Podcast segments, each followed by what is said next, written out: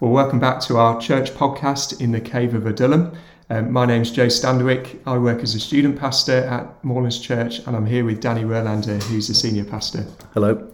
Um, now, our purpose with these podcasts is to lift the bonnet on church life and to ask why. Why do we do the things that we do? Now, today we're going to be talking about Christmas. Um, it's the toddlers' Christmas event happening right now. We've got Christmas carols coming up on Sunday evening in two days' time. I'm here in my Christmas jumper. Looking very good. It's frosty outside, it's beautiful. And we want to ask, why do we bother with Christmas? So, Danny, over to you. Why do we bother putting on Christmas events each year? The, the thing that strikes me is that that expenditure of energy, um, which is not just those of us who are kind of leading and preaching, but the, the whole church family, um, always comes at the most inconvenient time possible because it's at the end of a busy term. Um, everyone's flat out, people have got coughs and colds, and we're all busy sorting out Christmas at home. And then this this feels like it actually feels like a kind of an annual crisis, doesn't it? Sometimes just getting getting through Christmas. Um, so, I, but I do think it's worth it. Yeah. Um, and I think personally speaking, the thing that I need to do first of all is to combat my my own inner Scrooge, which wants me to kind of give up on Christmas and say, look, let's just leave it to the world. Um, it's a you know it's a pagan festival. Um, let's just crack on with what we normally do, um, which is talking about Jesus because we always want to present the gospel. We want to do church normally. Um, my inner Scrooge says, um, let's not bother doing anything different at Christmas. We'll, we'll just leave it to um, uh, to, the, to, to the, the commercial secular world and the religious world, and we'll crack on and do our own thing. Um, but when I reflect on the message of Christmas, um, and I've just had the, the, the, pleasure of listening to your talk for Sunday night and just hearing again about the um, incredible um, good news that Christmas is, um, it reminds me that actually this is the news that our world needs. Um, this is what everybody on my street needs to hear. It's what my family need.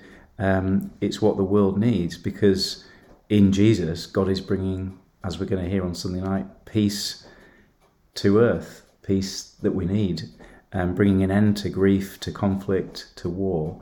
Uh, and so we need to keep speaking this. Um, and then more pragmatically, um, Christmas still is a part of our culture, isn't it? Um, of course, very little remains Christian, and what remains Christian is often confused um, so um, you might talk about the kind of the, the, secular trimmings and the religious trimmings as well. But there is this tiny little slither of the cultural tradition that means people associate Christmas with Jesus, and um, people still do nativity stories at school. Have your children done? I was at one two days ago. yeah, and there was yeah, it was a story of the shepherds and the angels, and they talked about Jesus being the savior. Yeah, and that was at a school that isn't a Christian school. Yeah, yeah. by title, and yeah, we yeah. had the nativity story. Yeah, and so if people are, if people are talking about Jesus, then we want to be talking about Jesus because that's our that's our big thing. Um, I suppose another thing um, that I've been struck by over the past couple of weeks is the census results that have been published in the UK. So in England and Wales, 46, I think 46.2% of people still identify yeah. as Christian, um, which is an amazing opportunity. That means that 46% of people are probably not going to be averse to coming yeah. to a carol service. Yeah. And that's not to mention the 54% of people who might come as well. So there's a huge portion of our society who would say yes to an invite to carols and who would come along. That's right. It, it amazes me actually how, um, I mean, no, I don't think anyone's ever been offended by an invitation that I've made to a carol service.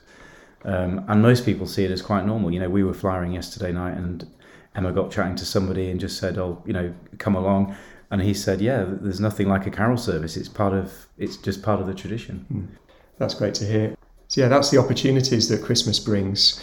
There are also challenges, aren't there? One of the challenges is for uh, the preacher speaking at Christmas. Um, so I'm speaking this Sunday evening at our evening carols, and I'm speaking on some very familiar verses in Luke chapter 2, where the angels appear and they praise God, saying, Glory to God in the highest, and on earth peace to those on whom his favour rests. And so, a big challenge that I've got that we've been talking about this morning is how do I go from that message of the angels to the cross of Jesus, which is where I want people to, mm. to get to and understand. Mm. Um, and I think the reason I want to get people there is because I read in verse 14, on earth peace to those on whom his favour rests. Mm. And if that's peace between God and humankind, that peace can only come through the death and resurrection of Jesus. Yeah. So I want people to know that at Christmas.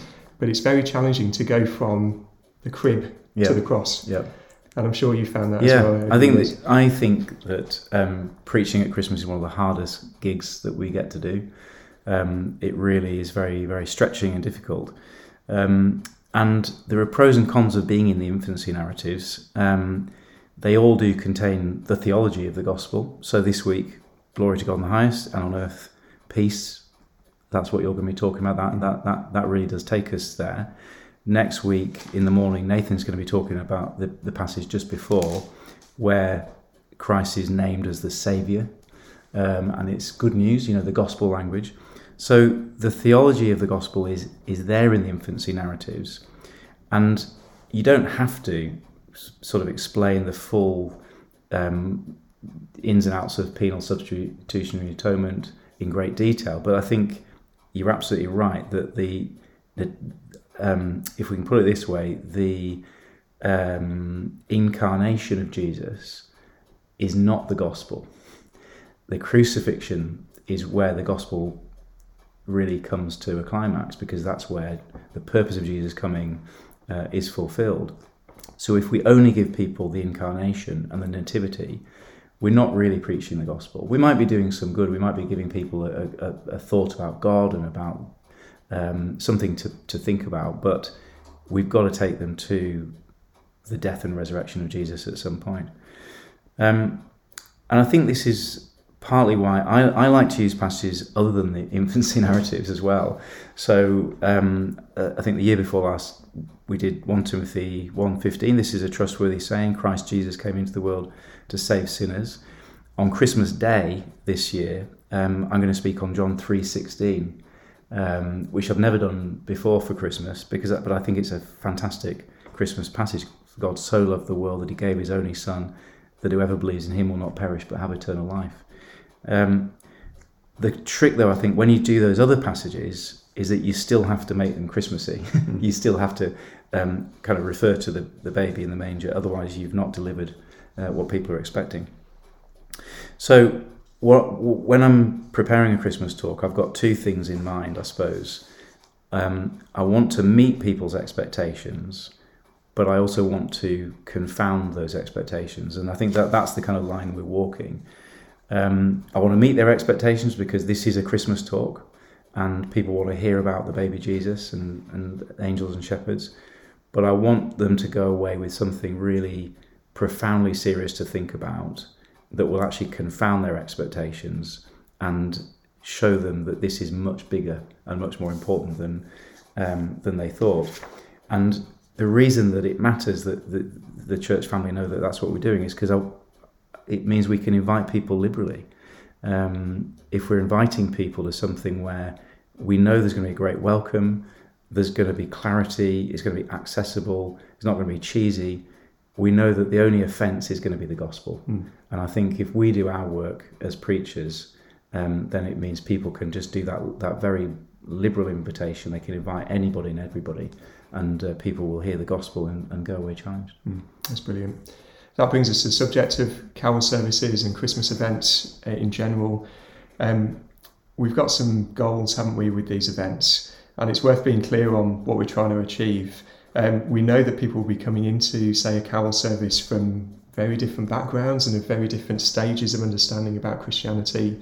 For some people, this might be the very first time they've heard about Jesus. Yeah. Um, for other people, they might be a lot further down the track, and maybe their friends have had lots of conversations with them before this point. Mm. And so we're trying to help all of them uh, take steps in, in understanding who Jesus is yeah. and in, in coming to follow him. Um, and so the whole package is important, yeah. isn't it, yeah. on, a, on, a, Sunday? Yeah, I think as um, I, as I'm trying to reach um, people for Christ, I think it's always worth having that that pathway in mind. um, and to be patient and to kind of trust God to move people along at, at His own pace, um, and not to try and do everything at once. I think it's I think that's really helpful. It, with each take each individual person and think where are they at. Is this the first time they've ever walked into church? Is this the first conversation I've had with them? Um, or actually, is this a, the end of a long journey and, and I want them actually to make a, a commitment? It's always helpful. Mm. Um, and I think this is where the whole package of the carol service um, comes to be important. Um, it's not just about the content of the message, is it? It's about the whole experience. We're, we're inviting people to get a glimpse of our church family.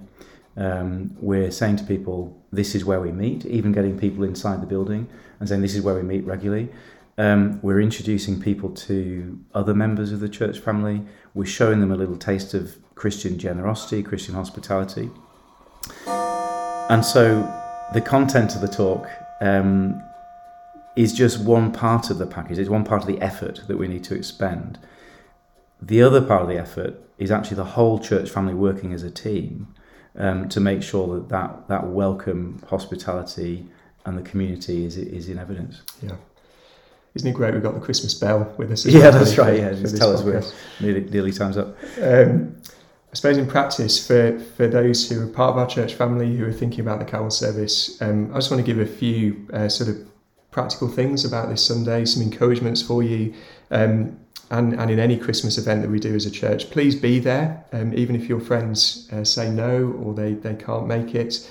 Um, do sing out. I've been at carol services where people don't sing yeah. and it's quite awkward. Yeah. Um, we want to sing out and show that we believe the things that we're that we're singing.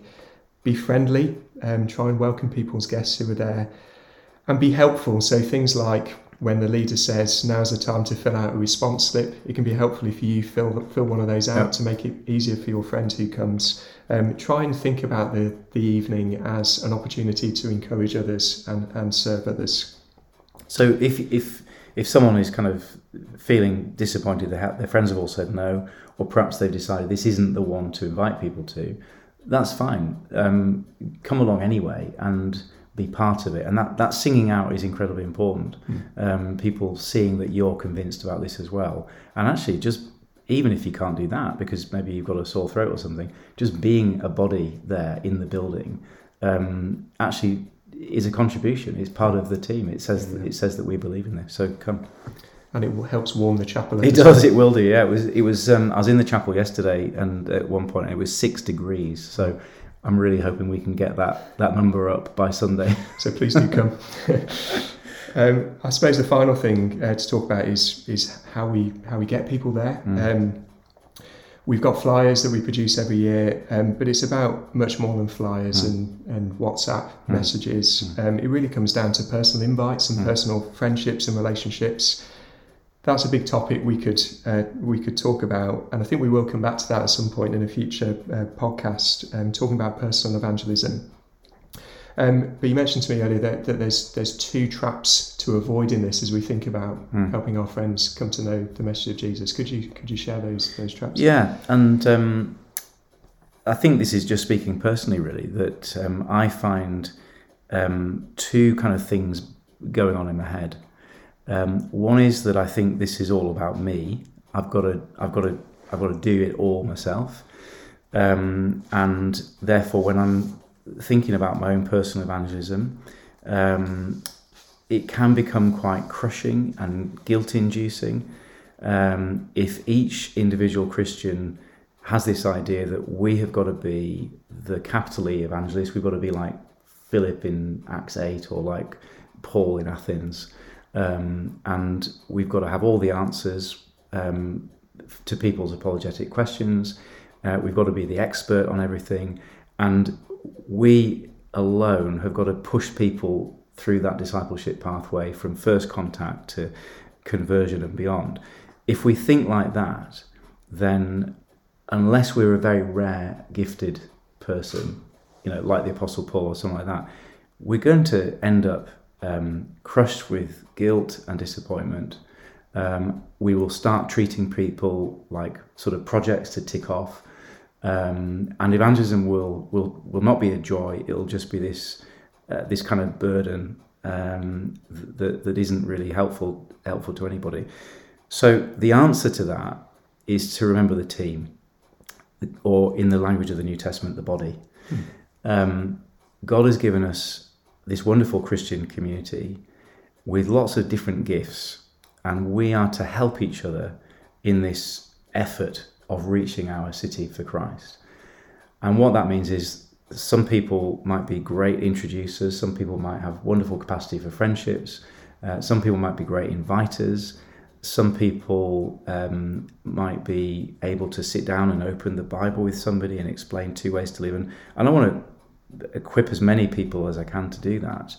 But at the end of the day, we all have different gifts and we all have a different contribution to make.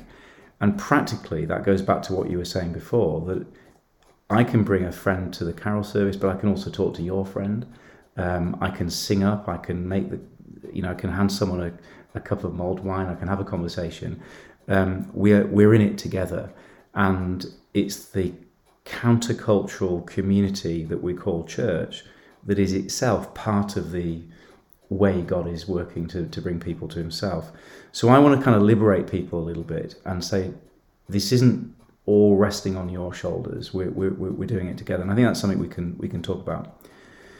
But the flip side of that is for me to let myself completely off the hook and think, I can just leave this to other people. Mm. So the first, the first trap is to think it's all about me. The second trap is think it's not about me. And as I look at the New Testament, I do see a challenge um, that I should be ready um, to speak the gospel and I should be prayerful. It should be part of my, my prayers that I'm praying that God will give me opportunities. Um, and I should be proactive, um, as proactive as I can, to give people the good news of Jesus um, when whenever I can. Um, and I find, I don't know about you, Joe, but I find when I have an opportunity to speak the gospel, there's an inner battle that I'm always dealing with. Um, I think I've said this before. I've read a lot of books on evangelism, and I never, I never feel like an expert. I never feel that I'm good at it. Um, this battle is basically an, an, instinct to run away, an instinct to bottle it, um, basically because I, I, want people to like me, um, and I don't want them to think that I, I'm, I'm stupid. But then the the gospel comes in, and I tell myself actually this is good news, this is real, and this is what people need. And I had, a, I had an example of that the other day. I was speaking to a man who was I'd just met actually, um, very sad man, very sad life story, um, and he was he just had a desperately awful um, time and, and was very bitter about it. And I thought, well, I've got five minutes to talk to this this guy. Um, I can either um, just listen to him and sympathise and let him go away and thinking I'm a nice guy, or I can give him what he really needs, which is the gospel. And so I think the most important thing we can do in personal evangelism is not try and become experts. I'm not saying don't read the books, the books can be helpful, but don't think you've got to read the books in order to share the gospel. The most important thing we can do is to, to preach the gospel to ourselves and to actually come back to that Christmas message God is real heaven and hell are real. Jesus has come into the world to save sinners. It really is good news. And nobody else has the answer to those problems but, but us. Um, and um, you know, in Paul in 2 Corinthians 5:14 puts it like this: For Christ's love compels us, because we are convinced that one died for all. And that to me is the thing that is going to keep us breaking through that discomfort line to, to, to speak a word about Jesus. Yeah, that's very helpful. There's lots there we could we could talk about, and I think we'll try and do that at some point in the future. Um, I hope that's been helpful for you as you listen, as we've thought about uh, Christmas together and how we uh, introduce our friends to the good news of Jesus. Um, maybe we'll see you over the next few weeks um, at our Christmas events, but we'll say bye for now. Thanks for listening. Thank you. Thanks, Joe.